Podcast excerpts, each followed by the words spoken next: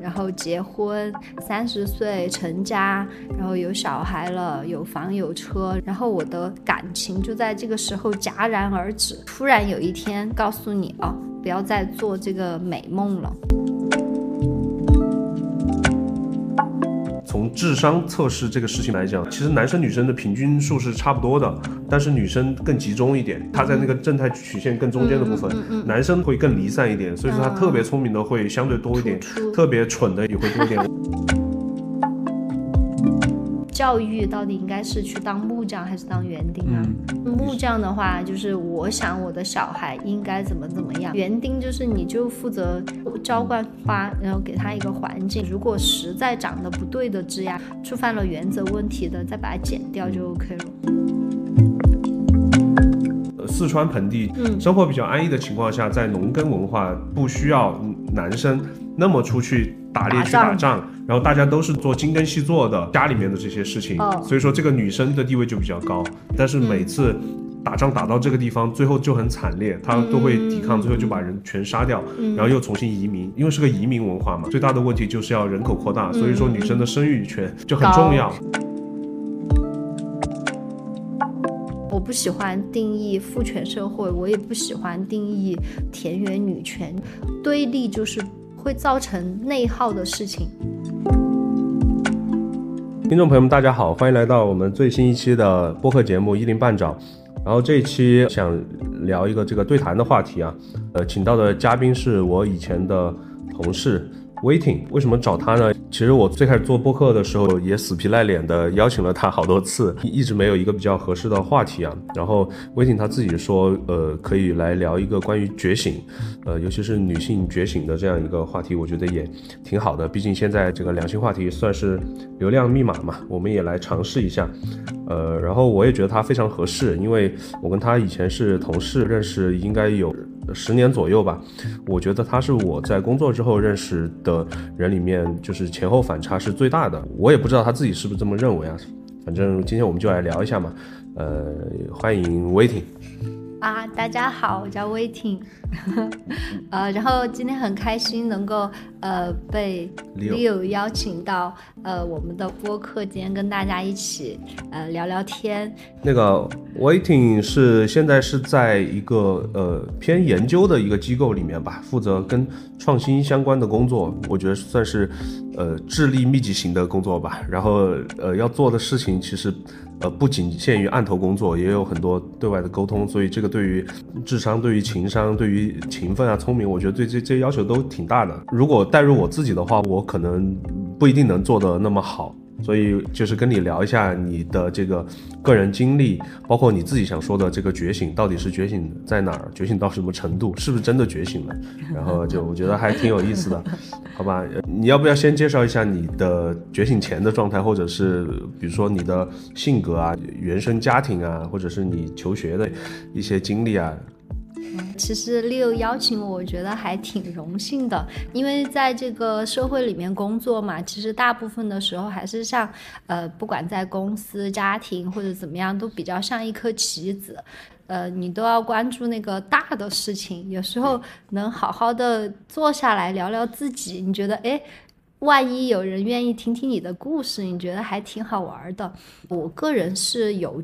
很明确的觉醒时刻的，整体来说应该是三十岁之前是乖乖女，然后我的叛逆期可能是从三十岁开始的，一直到现在吧。呃，我自己觉得好像是，至少我知道我自己可以成为一个我想去成为的人了。就是说你在，呃，学生时代和包括呃最开始找工作。包括选择伴侣，这些都是比较听家里人建议的，就是不太会去主动去反抗的。不会反抗，嗯，因为是独生子女嘛，会呃花费比较多的时间精力在你身上，然后也会有望女成凤的想法。比较典型的就是我父母会呃为了我去上相对比较好的学校，把要换新房子的钱拿来。让我去好好上学之类的嘛。我们家是非常传统的结构，就是男主外女主内。然后我的母亲给了我，特别是生活上无微不至的照料嘛。但是在精神这个板块，其实呃我们都是呃匮乏的吧，交流也是匮乏的。我觉得在觉醒之前，我的呃业余的时间最多的就是看那个。爱情小说和偶像剧为主，我是真的不太会认真去关注历史啊、经济啊、宏观的一些发展。然后在觉醒之后，你才会有那种，哎，我想真正的去探索一个什么事情。呃，你自己认为觉醒之前其实是比较往内的。我刚认识你的时候，我觉得你也是比较乖乖女那种，可能不太喜欢在外面社交，对吧？我记得当时我们。就是部门聚会，你你都是最先撤的那波。好像跟 Leo 说的这个往内往外还有点不一样。就是我觉醒之前，我觉得我身边的人是比我大的。我和我的男朋友在一起，我会非常考虑男朋友的感受。然后我对我自己的定位应该是谁谁谁的女朋友。然后我跟我妈妈在一起，我的定位应该是谁谁谁的女儿，谁谁谁的朋友。我原来在社交。的场合里面，我是不自在的，嗯，因为我会去关注别人的感受，然后就会一直在照顾别人的感受，但是我很少去说，哎，我是谁，我在干什么，我为什么？对你，你说这个就让我想到，好像就是波伏娃吧，就是它里面说的第二性，就是女生会把自己。呃，当成其其他一些角色的附属或者是反面，这样去定义自己的，不管是人格还是在社会上的这个角色，你是什么时候开始觉得你要所谓的做自己？有什么契机让你更打开了？就是我的觉醒，其实是一个很明确的时刻。大家可以想象，就是这种，哎，初恋，然后结婚，三十岁成家，然后有小孩了，有房有车，然后相对两个人工作发展比较好，然后我的感情就在这个时候戛然而止。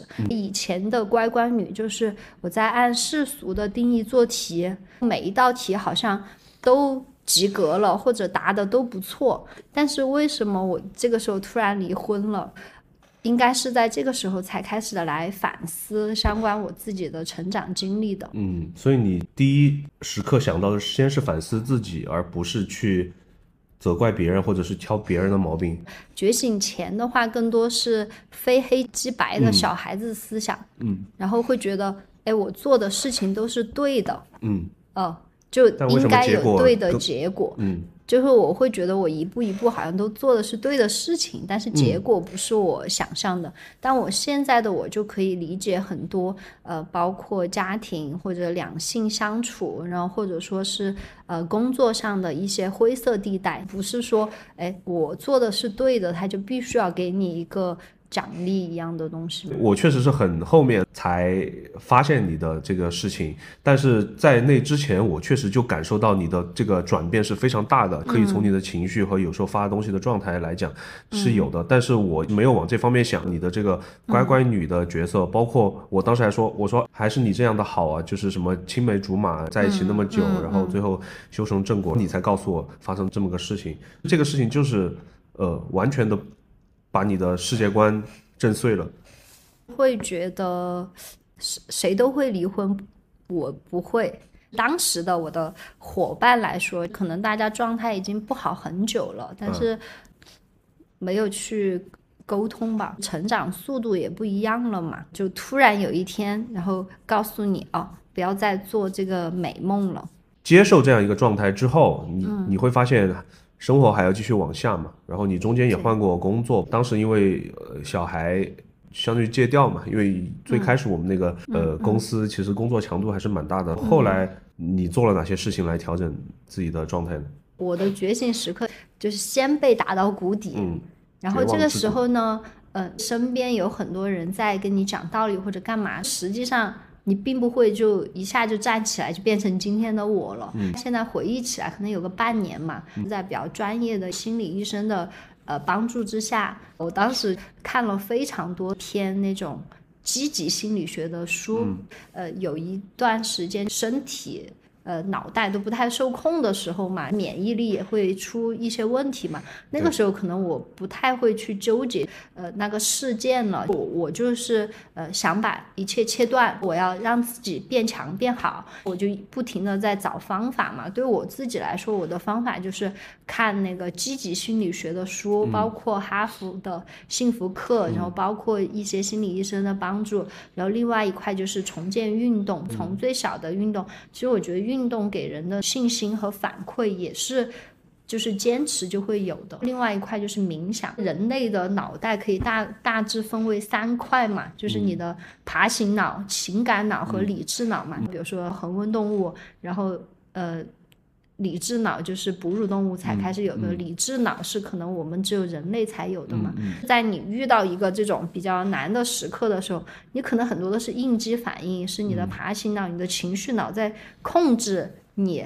的思维，你的脑袋和身体，但通过冥想，我感觉是通过理智又重新找回了对他们的控制权。冥想是个什么状态？因为我我以前是那种嘛，会呃整夜失眠，可能就一两个月就掉了什么五六七八斤嘛，就大概是这种，身体也有一些呃反应嘛，然后晚上也睡不着觉。嗯，你就坐在那里，比如说你就给自己一个想法，我现在脑袋里面是空白的。这个时候，你的脑子其实是很乱的嘛，他就会哎不断的想到一个什么问题，说啊他怎么这样对我呀？或者哎呀这谁怎么看我？所以你脑子里面是在构建你的人际关系，然后再分分。不是在你很乱的时候，就是冥想，就是让你脑袋变空，就是你比如说你就是一条线，然后你就会有啊我的脑袋很呃他怎么看我？然后你就说这只是一个念头，让他去，嗯然后你就又回到脑袋很空。嗯，以前你就会跟着那个念头就走了。嗯，然后你就会再构建一个故事，或者我马上脑袋又出现一个说啊，我的朋友会怎么看我？以前羡慕我的人怎么会怎么看我？然后你又告诉自己这只是一个念头，放心，你是安全的。然后你又把自己放空，你一直这样学。持续练习嘛，我那半年在持续冥想，你会对脑袋有控制力，你会说这个念头请走开，这个念头我现在需要它，嗯，好，我现在比如说一个正向的念头来了，我想扩展它也是可以的，就正念嘛。你可以去呃加强对自己的脑，我觉得锻炼和冥想，一个是训练你的脑袋的锻炼，就是训练你对身体，都是训练控制力。我现在挺感谢我的这个呃觉醒时刻的，就包括我离婚这件事情，就是我突然觉得很轻松。我以前的生活就是在答题一样嘛，那我应该要呃成绩怎么怎么样，应该要找一个什么样的工作，应该怎么样的伴侣，应该多少岁生小孩，特别是有身边父母相关的这种期待在嘛。嗯。然后，但是当我走出围城了之后，大家会对你放弃这个期待。你反而就很自由，原来的你就很有很多沉没成本嘛。就是我已经维系到，就大家眼中觉得，哎，好像生活工作什么都不错的状态。你要自我的、自发的去说，我不要这一切，我要去改变。嗯，人家也会很奇怪嘛，然后你也不会有这种动力嘛。但是你当你是被呃推出这个婚姻状态的时候。在我隔了可能半年，就是度过比较难熬的时候之后，其实是很自由的。这是我第一次感觉到自由。我我觉得可能我的父母也会反思，就以前妈妈会规训我，是非常的循规蹈矩的，按常规社会定义对女孩子的要呃就是呃就是六知道吗？我们以前是同事，大家熬夜非常多，但我担心的。包括有一些小细节会是什么？我会觉得，哎，那这样我就没做好贤妻良母。在我们可能只有半天休息的时候，我觉得，哎，我今天必须要做饭。嗯，你会对自己有这种很奇怪的一些社会对你的要求，你会觉得这样做才是对的。嗯，但是其实说不定这顿饭，呃。他也不想吃，然后我做起来也很累，但是好像这又应该是对的一件事情，但我并没有去考虑两个人真实之间的感受，反而是社会规训应该是这样，我就这样做。当我跳出来了之后，我就非常的自由。父母也会觉得，哎，一步一步好像没有达到他们想要的结果，他们就好像在这个时候才真正的放手，让我重新去成长吧。所以现在父母对你的态度或者。跟你的关系相处是发生了很大的变化了。对，像 Leo 说的，他很喜欢就是讲那个权杖时刻嘛。我觉得我的权杖时刻是就是这个之后，像我父母还是相对比较开明嘛，他并不会在呃。规训你，要求你说哦，又要进入怎么样的家庭生活？他们也会看到我这几年，包括身体、心理、工作状态，整体都比以前好。嗯，那他们就可能也让他们彻底放心了，觉得哎，你这样自由生长是挺好的事情。嗯，就最开始你说父母对你的期望，包括你讲做饭这个细节来讲，如果说大了，就是一种父权体制，是吧？会。因为我在家里，典型的就是妈妈会负责所有的呃家庭板块的事务嘛，父亲好像呃不做家务是非常应该的，因为他主外了，他非常辛苦。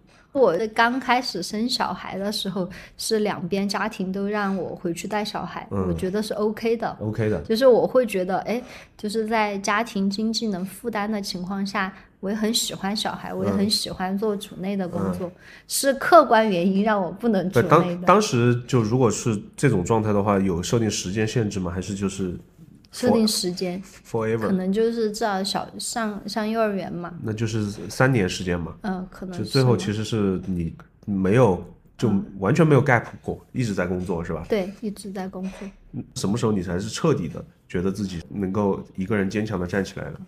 可能现在在说觉醒，我就像 Leo 说的，可能今天也只是一个探索嘛，也不一定说我真的是已经处于觉醒的状态了。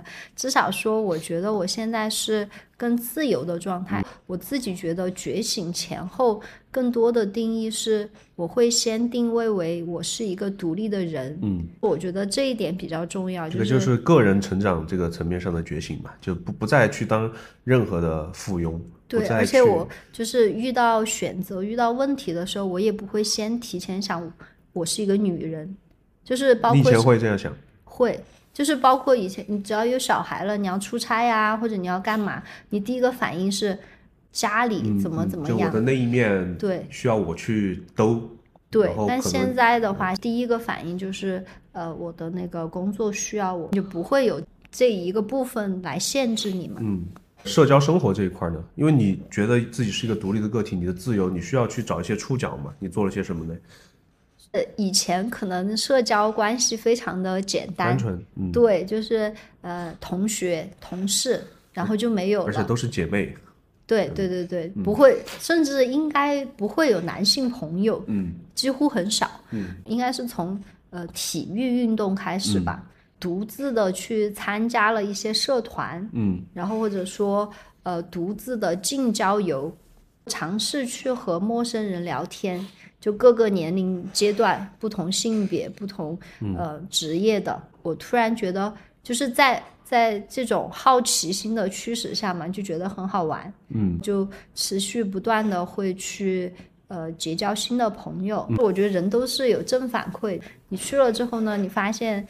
嗯，你很自在的做你自己，他们也会认同你的时候，你就会不断的打开自己，嗯，甚至包括去就是呃他们基督教的社团，然后大家一起聊聊心事这种呃之类的嘛，慢慢的就转变为呃中间有那种被呃心理医生被朋友拉出来了，自己就开始呃突然开始生长，就想去探索，那就做了很多。嗯，以前没做过的事情，然后发现哎，还都做得不错，嗯，然后也很开心，就会持续的在做。这个过程中，呃，对你呃比较影响大的就是你会重建自己的自信了。可能两年前吧，嗯，如果两年前我们来聊这个的状态，我可能是一个非常欠打的状态，会像你说的，就会很膨胀。你觉醒完了之之后，你觉得自己特别爽，这种状态我能理解，就你会觉得。这个事情在都在我的掌控中，然后然后我做什么都可以，你们都对对对，没法架住我，就是你对对对，就是那种像叛逆小孩的那种感觉嘛。然后最最近又被捶打了一下，是吧？这两年就是呃，发现了，比如说实实在在，包括职业发展，也会有一些可能玻璃天花板呐。虽然说我正在被毒打，但是我的心思就是我的状态吧，随时还是告诉我。我我可以在任何地方、任何我喜欢的事情。我觉得从觉醒时刻带来的很重要的一个感受是，就是你不害怕事情。我现在包括我没有现在的工作了，没有现在的东西了，但我相信我还是可以从头再来。是吗？嗯，哦，那那我觉得会有这种你你的个人层面确实是觉醒了，因为我经历的这个状态你也清楚嘛。嗯，我有时候就会，呃，可能是因为睡得不好啊，睡得晚，睡得不好，然后我在醒来那一刻，我每天都很难受。嗯，之前状态特别不好的时候也会这样，最近会好一点，因为我可以睡到自然醒嘛。其实我每天醒过来，我的状态就很，就就是很荡，我可能需要，要么我就要尽快起床，然后洗漱完了之之后。找一点事情轻松一点的事情来做，然后就会好一点。然后确实也需要，就是就你说的自由的，所以为什么做播客也是能自由的表达一些，然后又会会觉得嗯，别人是认可的。对，否则就是憋在自己的心里面，就就不舒服，对不舒服。因为你最开始还说你在你你以前不怎么关注什么。呃，时政啊，什么什么这些大的事情嘛，你现在会关注这些对吧？现在你你你你你是有好奇心，还是说你觉得那是你缺的一块？呃，都有。我不知道这个讲法对不对啊？我觉得这一块其实也是偏偏父权的一部分，偏宏大叙事的东西。嗯，像我们男生就会天然比较喜欢，天然会去关注这些嘛。但其实也挺挺无聊的，就是你到最后，你每个人都要回到自己的。呃，周遭生活里面去和人际关系里面去，只是说，我你会这么感觉吗？我会，我上次跟我那美国朋友聊天，我说你会不会觉得我们男生每次在一起就聊什么呃时时政宏观大 宏观大事或者股市或者房地产，每天聊这些，你会不会觉得无聊？我自己其实觉得挺无聊的，但我我有时候会呃找不到抓手，找不到触角，或者是就聊一些很情感的东西，又有点过于矫情，有点过于矫情。可能我觉得，那你现在走入那里面，你如如果就是会不会你这不属于女性的觉醒呢？只是你的一个自我的一个圆满，这跟女性有关系吗？你觉得？个人觉得你还是分的很 清晰，要要被骂，就是对你要被骂了，就是你的定义还是感觉像高中，就是那种。呃，女生天生比较适合，可能历史啊、文科天生比较好，男生天生数学、数理化就应该好，就会有这种。我觉得造成现在女性、男性关注点的不同，也是因为有这种父权社会下的分工。在政治界的女性，她们不关心政治嘛，她们做的不好嘛，她也可以做得很好。只是说，我觉得天生就像，比如说，呃，小时候女生天生就会喜欢。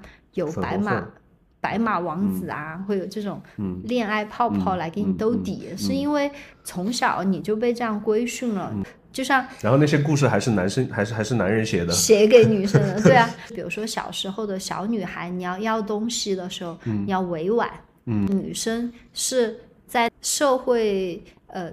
定义的下面，你是要委婉，然后要温柔。我想要这个东西，我应该要暗示或者怎么样得到。但男孩从小被教育的就是只给，你要去要，你要去拿，你要去抢。就像以前看了有一个呃，好像还比较红的片子，问一个小女孩应该怎么打拳。嗯，然后在三岁的时候，都是小女生也是用她最大的力气去打的拳。可能六岁的男生女生。然后男生的话，他就会觉得小女生怎么打拳，就会用娘娘腔的方式打拳，觉得女生是。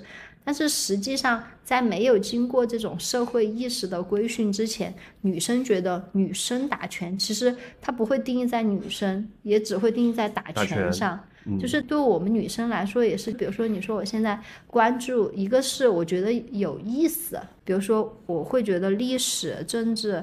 也是一群人发生了一些故事，得出了一些结论，然后促进了一些呃社会的变革，呃，它里面有很多道理，也值得今天的我们学。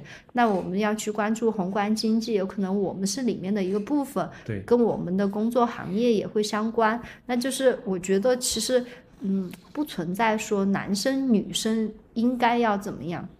对，是这样。你刚说到就是各自有擅长。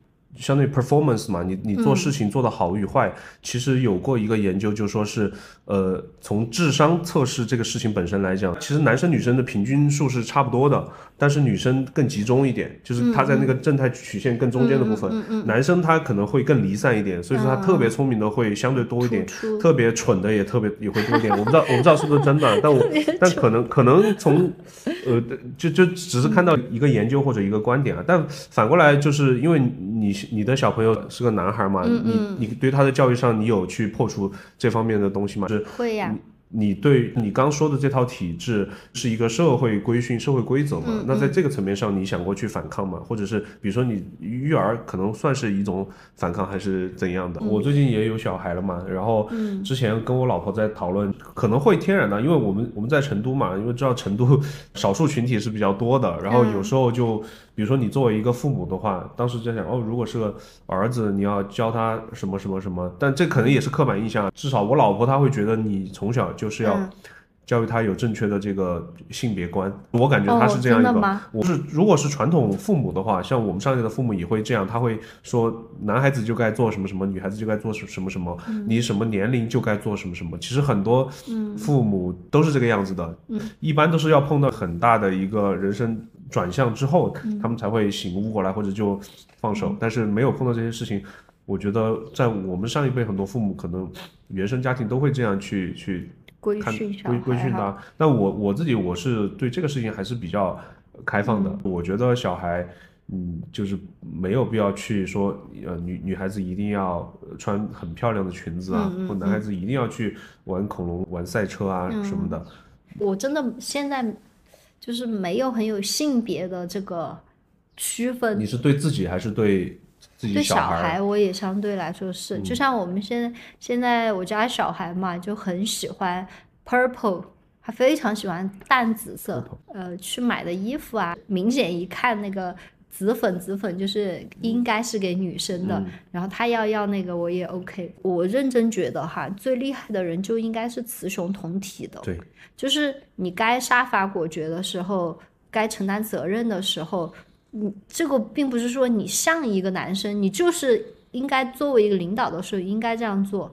然后，那么你要去跟人沟通的时候，要去开拓或者进行经营工作等等相关的，那你同理心该出来的时候，你应该要有情商的时候，你应该学会沟通的时候，那就应该会沟通，并不是说这个是女孩子有可能哈，我们的基因里面相对擅长，但是相对来说，我觉得你都需要这些。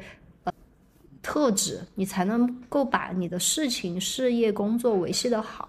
对我自己的经历来说的话，我的觉醒时刻其实也是带来了自驱力的时刻。嗯，以前考得好，考得不好，我第一反应是我考得好，哇，肯定我爸爸会很开心，他会很骄傲。嗯，然后但是现在的话，比如说我去做这个事情，我选择哪个东西。我肯定是以自己的感受为优先，这个事情对我的事业发展好不好？这个事情对我个人成长好不好？所以我觉得自驱力是最重要的。所以对我的小孩来说，我就非常希望他，而且我也不怕他吃一些苦或者干嘛。因为离异这件事情，我也会非常担心，说，哎，会不会给我的小孩造成什么心理问题？然后，但是就他目前的成长轨迹来说，我个人觉得就是，呃，虽然离婚了嘛，但是我觉得我们相对还是比较友好的，一起呃带小孩的队友的关系，而且整个大家庭环境比较和谐嘛，我觉得给了小孩足够的爱和安全感，没有发现他就是心理上特别敏感、脆弱或者干嘛，他没有这些。而且他就是一个很快乐的小屁孩，而且成长，我觉得就是那个木匠和园丁的关系嘛。教育到底应该是去当木匠还是当园丁啊？木匠的话，就是我想我的小孩应该怎么怎么样，所以我会因为比如说这样去强行，可能你会把他的生活按你的想法去把它排布好，为他要他要达到这个目标，你就要去让他去干这个干那个。对啊，园丁就是你就负责。浇灌花，然后给它一个环境。如果实在长得不对的枝丫，触犯了原则问题的，再把它剪掉就 OK 了。所以我整体来说，在鸡娃方面呢，在目前还没有方面都相对还好。回到觉醒这个事情啊，你现在自己能够意识到当时觉醒了，但是你觉醒的那一刻，你有感觉到吗？没有啊，身身边人告诉你，我觉得你不一样了，对，身边会有很多人说你不一样了，嗯你性格不同了，你怎么回应的？当时 因为我离婚了呀。我没有主动的去呃告诉你们，但是只要有人问到，我还是会不避讳的说这件事情。而且我觉得能够比较不避讳的面对你遇到的困难，就、呃代表他真的对你没什么影响了。我现在还是会保持着每年，就是我的书，呃我嗯，我也会看书，有个书单嘛，我每年还是会放一两本这种女性主义的书单在里面。那你要不要给听众朋友们推荐一下？女性主义在播客圈是很火的一个话题。真的吗？对，然后我是因为大家都觉醒了，还是因为大家都没觉醒？大家都在觉醒吧。我我不专业啊，我昨天就呃拉了几期播客来听，然后就跟呃 AI 互动了一下，问了一些问题嘛，就。呃，比较火的几个人，一个就上野千鹤子嘛，他是一个日本人，他就说对于很多事物是分成叫 A 面和 B 面、a 面这些就是可能男生比较爱关心的这些，是你的偏社会属性的东西，你不得不要完成。B 面的东西就是像呃，比如抚育孩子啊，或你要照顾生病的家人啊，做家务啊，很多男性就 B 面这一块是基本上没有涉及到的。你最开始说你在觉醒之前，你觉得你要把 B 面这个角色做好嘛？这个就必然会导致你去做 A 面这个角色会有一些力不从心，或者是嗯呃，你总会想着这些事儿嘛。女生是呃。肯定会一直会想这些事儿的。然后男性如果做一个爸爸或者做一个丈夫，他也也会对这个事情负责任，但是他会有一些这种断电的时刻，就他心思不在这个地方。就像人家说的嘛，我要雇佣一个人，那一个生完小孩的爸爸，一个生完小孩的妈妈，你肯定会马上选那个生完小孩的爸爸，因为他更有，就是常规来说哈，更有责任感，更有赚钱的动力，然后更会好好工作。这是大家普遍意识嘛？对啊，所以说说在现在这个社会规则下，确实是很多女生就会在，比如说在找工作、在求职上就会有一就有很大的歧视，所以说所以说很多人就需要一个空间来表达，就是在网络空间上就有很多这样的话题。而且我我个人觉得，其实我遇到的问题，或者说我带来觉醒时刻的这个点，其实不是一个多么非常。重大的事件一样，嗯，社会上的女性受歧视的，或者说，嗯，比较难突破的这些界限嘛，包括比如说，就像，呃，家里有几个小孩的男孩女孩上学，嗯，应该供养哪一个呀？嗯，我相对来说还是比较幸运的，从嗯金钱啊或者社会层面上是，呃。没有受到了这一部分歧视，就是有可能，如果我父母就算他有重男轻女思想，但是你是独生子女，也会把我好好的让我一直上学，包括读到研究生嘛。那么在我们的求职过程中，应该有。更大的一部分女孩子会遇到更多的问题。对，农村就不说了，农村就状况经济状状状况差一些，或者是父母父母。我之前还呃跟朋友讨论过，就一个现象，可能偏离会 A 面的这些东西，在整个中国，就是女性地位高的区域，不重男轻女的这些区域，都在长江流域两侧。然后你像呃，这这也不涉及地图炮啊，就大家可以去想一下那些要彩礼的，或者是要一定要生几个儿子的，或者是吃饭不能上桌的这些地地方，就是真正，尤其在我们川渝地区，其实女性地位是相对是最高的了，对吧？就耙耳朵这个文化，你你有想过为什么吗？我昨天其实在想。我没有想过，嗯，因为因为我我，但是我觉得身边现象很突出。对我，其实我有一个感觉哈，我的观察而已，可能也不一定对。我感觉在网络上，包括就播客平台里面，因为播客里面一线城市或者是在海外的很多呃人比较多嘛，因为很多自就是优秀的女性，她肯定不愿意去这种下沉的这些呃几几线城市，女性是更去自我突破的，因为她们受到的束缚更多嘛，所以呃播客。平台上的在说，呃，女性主义的这些人其实都在一线城市，但我觉得在川渝地区的话，很多女性她没有说，但是她们在用呃是行动和实践去证明女生是真的能顶起半边天的。我们认识的很多就是优秀的，就是大家一说到她，哦，她是一个很优秀的女生，女女生，对，但是可能这里面也带有一些这个社会体制的一个凝视啊，为什么要把它？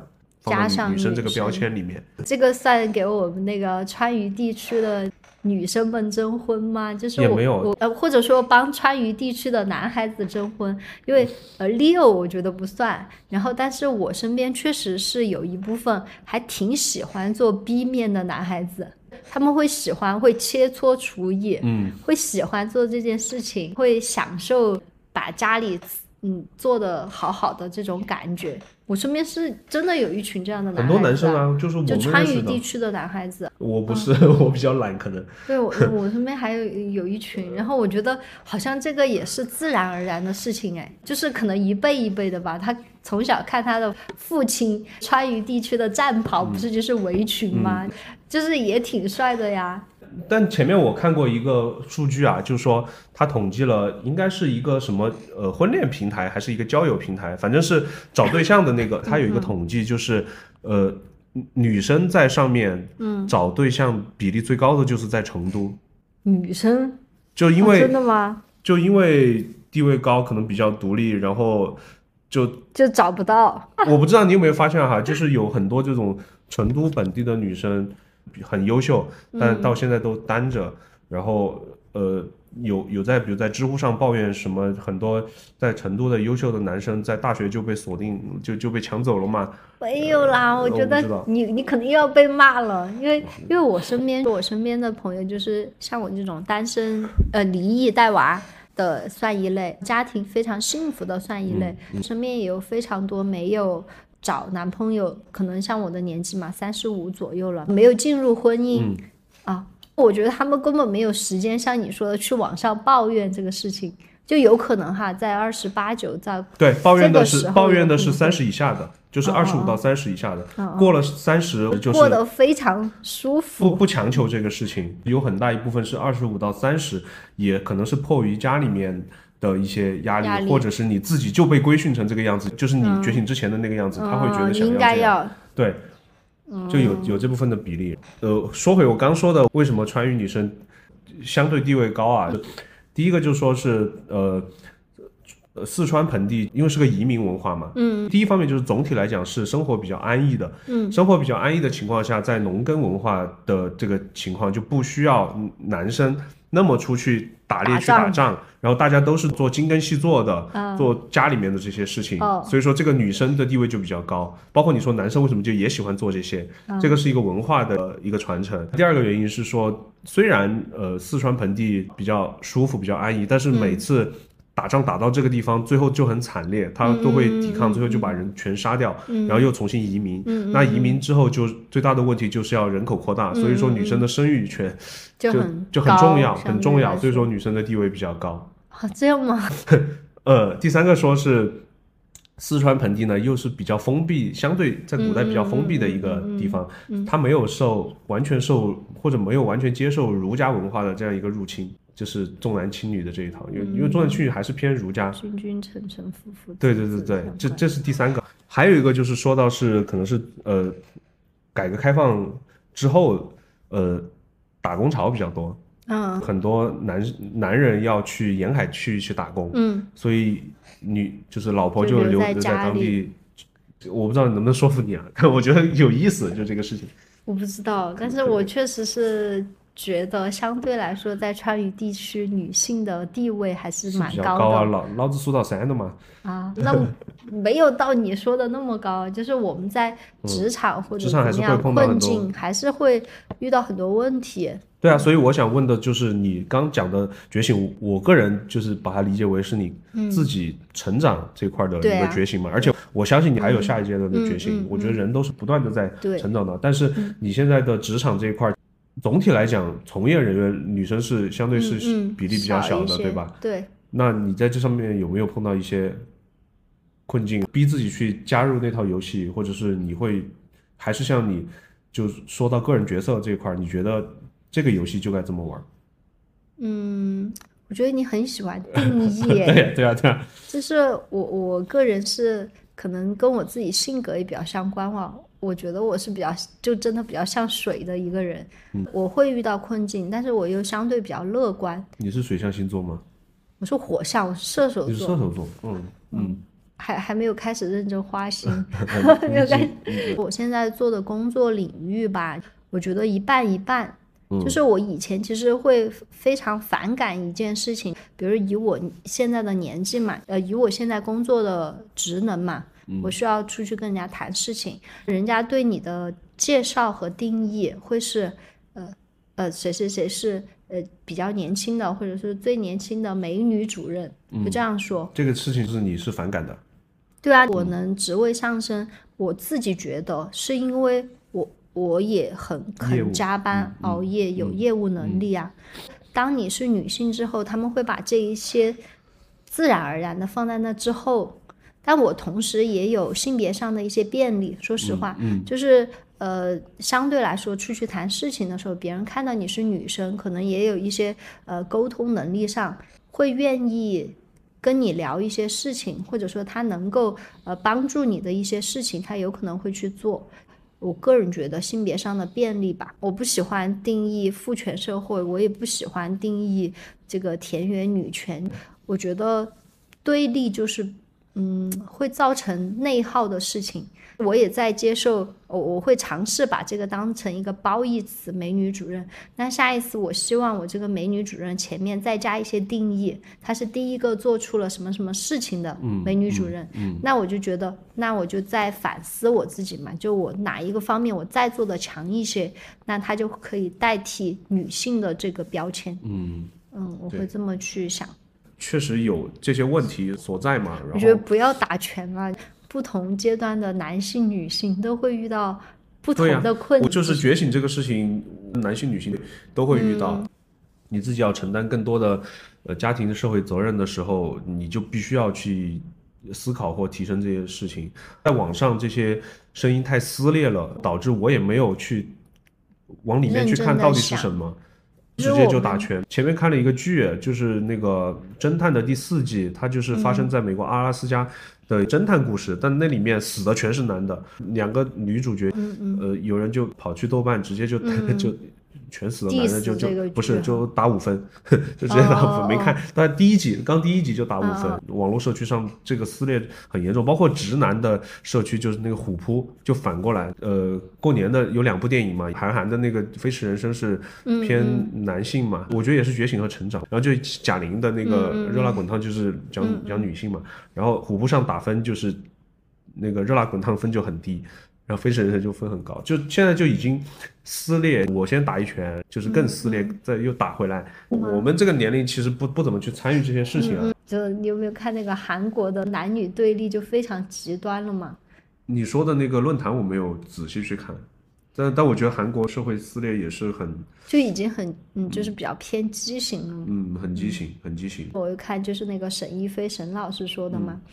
有一个叫母职惩罚，我不知道你知道这个定义吗？嗯，不知道。就是女性的话，呃，你生小孩，嗯，跟没生之前，呃，比如说我住跟跟那个男方的父母住在一起，嗯，女性的工资待遇会降低百分之二十多。跟女性的父母住在一起，嗯，她的工资待遇是不会变的，嗯，或者说。独立带娃的就只有两个小家庭，然后他的工资待遇会下降百分之十四吧，大概是这么一个比例。就独立带娃，独立跟自己的妈妈就是不是就是比如说我是单身，我的工资是百分之百，然后生了一个小孩，如果自己带，如果自己带就会降百分之十四，跟男性跟男性的父母住一起就降百分之二十多，跟自己爸爸妈妈住一起就不会不会降，所以说。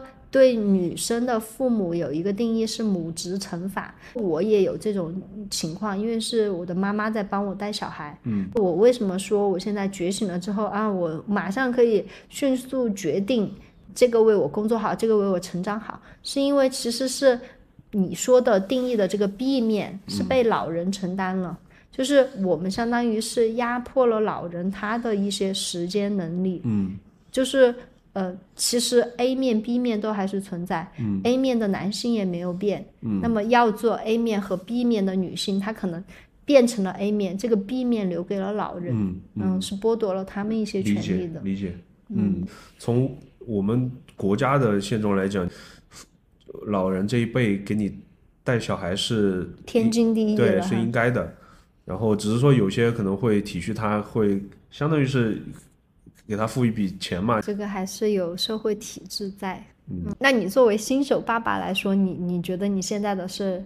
我现在可以聊吗？你是快乐快乐大过于心累，还是？我现在还没有这种感觉，因为还在月子中心嘛。就现在我能感觉到的就是，我我老婆的情绪她会稍微波动一点，就是因为她睡不好，睡不好，因为现在小孩还可以托管。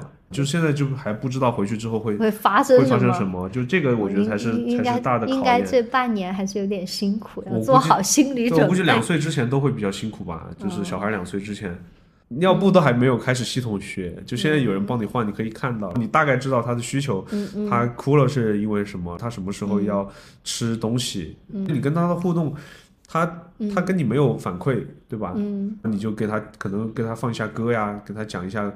讲讲一点点故事，但我女儿有一个很大的那个，她她特别容易惊吓，就是哦就会啪一下惊跳，会把它放到我的身上，就是肌肤接触，说是可以训练她，就是目前没有特别多的。你觉得到现在再往下，你还会有下一次觉醒吗？会啊，嗯，可能会是在哪方面？最开始的觉醒不是跟你说了吗？就很欠打的自我膨胀啊，就觉得。哇，老子就是牛逼，管他什么，就不会考虑什么年纪、什么性别，都不是束缚，我就要搞这个，我就要搞成。那会不会叫中二呢？不知道，我有过这种状态，说我当时要去考考托福，大学的，对我就去考托福，我我把其他的杂音都屏蔽掉，然后每天就按我的这个流程来做我的事情，做完之后有一个正反馈，我就觉得我可以拯救世界，就真的是这种，真的，对对对，是啊是啊，我感觉觉醒的时刻之后，紧接下来的就是过于理想主义，以这种中二的状态会做成很多事，你觉不觉得嘛？我是这种人，对啊，因为我当时相当于比如说我觉醒，比如说两年。让我确实做成了很多我以前就是不敢想的事，比如说呃，直接去找院士啊，或者直接去找陌生的人呐。现在这两年又正在被毒打，就是你发现哦，原来我还是一个哦，这个体力。呃，脑力，然后或者智力都有一定限制的人，那么这就是我现在的一个困境嘛。那么我需要跟我自己和解嘛。我只要低谷的时候，我就会去看《我与地坛》。嗯，我特别喜欢苏东坡，然后也喜欢就是史铁生这种。你在他的书里面会感觉到很多力量。你每个人都只活这么几十年嘛，你就是来。体验的，你不用那么着急的去要什么得到什么，就是你的这些感受都是你的故事啊。如果没有这件事情的话，人家说我有酒，你有故事吗？我好像以前的我应该是一个没有故事的人。我可能还是偏那种就就那个内向。我可能也我其实我从我后面重新测试过，我是 E 人，我是 ENFP 或者 ENFJ。我是 I 人，我现在回想起来，I 和 E 不是内向外向来分，而是你汲取力量是从内还是向外，好像这样分。那如果是这个逻辑的话，我可能觉得我确实是 E 人，我确实是。你是个表现的有些 I 人，表现的 I。我的我的这个 I，我刚你说，我就突然想了一下，我可能对很多事情先预设了他有一个恶意，可能是有这个状态导致我不会直接，比如说你说的去。出去问人家什么什么，人家会就很想你神经病啊，你谁呀？因为为什么我有时候就说母语羞耻啊？比如说我去国外玩的时候，我就很开心，我又换一种语言来讲，就感觉是一种演戏。游戏中。对对对对，包括我，我为什么说我读大学的时候，我其实相对比较外向，那你讲普通话就总觉得是另外一层，反而回到呃讲所谓的母语，然后跟。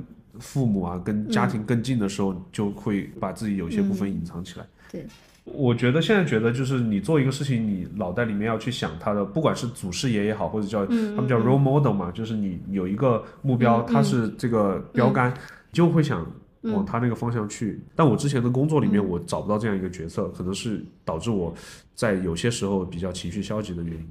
嗯，行吧。还要还需要推荐书吗？每年的书单会放一一本左右的女性传记或者相关的这种书籍嘛，让我发现哦，这个世界上还有女生可以这样活，嗯，就让我觉得很幸福。嗯。然后就是呃，在事业上呢，就是那个 lean in 嘛，向前一步，嗯，就是那个作者是谁？谢里尔·桑德伯格，就是那个 Facebook 的运营官、呃 CFO 吗？，C 不是，在他的书里面，他经历了很多事情啊，有中间呃丧夫啊，然后或者怎么样调整自己，他会让女性要向前一步。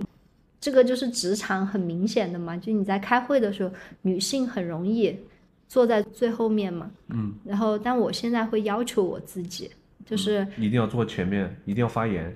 对嗯啊、我觉得嗯，这个是职场上面很重要的。在你层级不够高的时候，你累积量不够大的时候，你就是要往上面跳啊，让人家能够看到你，你才会嗯。出来嘛。另外，今年看的那本叫《我不相信神话》，世界第一女记者奥利亚娜·法拉奇，我都看了第二遍了，嗯因为他就是像，就是他自己说的，像一条自由的野狗的生活。嗯，我以前很喜欢看的有一部电影叫《三块广告牌》，哎，我看过我。觉得你看，对，因为我们的社会规则让我们觉得，比如说白瘦幼或者怎么样是美的嘛。然后在这本书里面，让我觉得这种很疯的、很有力量的、很特立独行的这种疯狗一样的女人，她身上也是有很特别的魅力，会让我获得一些能量。有可能我一辈子都不会像他这样过，但是让我知道这个世界上有很多人是，很多女性是以哇这么特别的方式在过一辈子，也会鼓舞到我。好的，好的，我觉得有兴趣都可以去，呃，看一下这两本书吧，看一下这两本对对吧？希望大家都可以大家可以好好觉做自己醒，。大家都可以幸福，大家都可以自由，大家都可以有权权利想说不的时候说不，对吧？好，对这才是真的自由。好，感谢 Waiting，好，谢谢 Leo，好，拜拜。拜拜。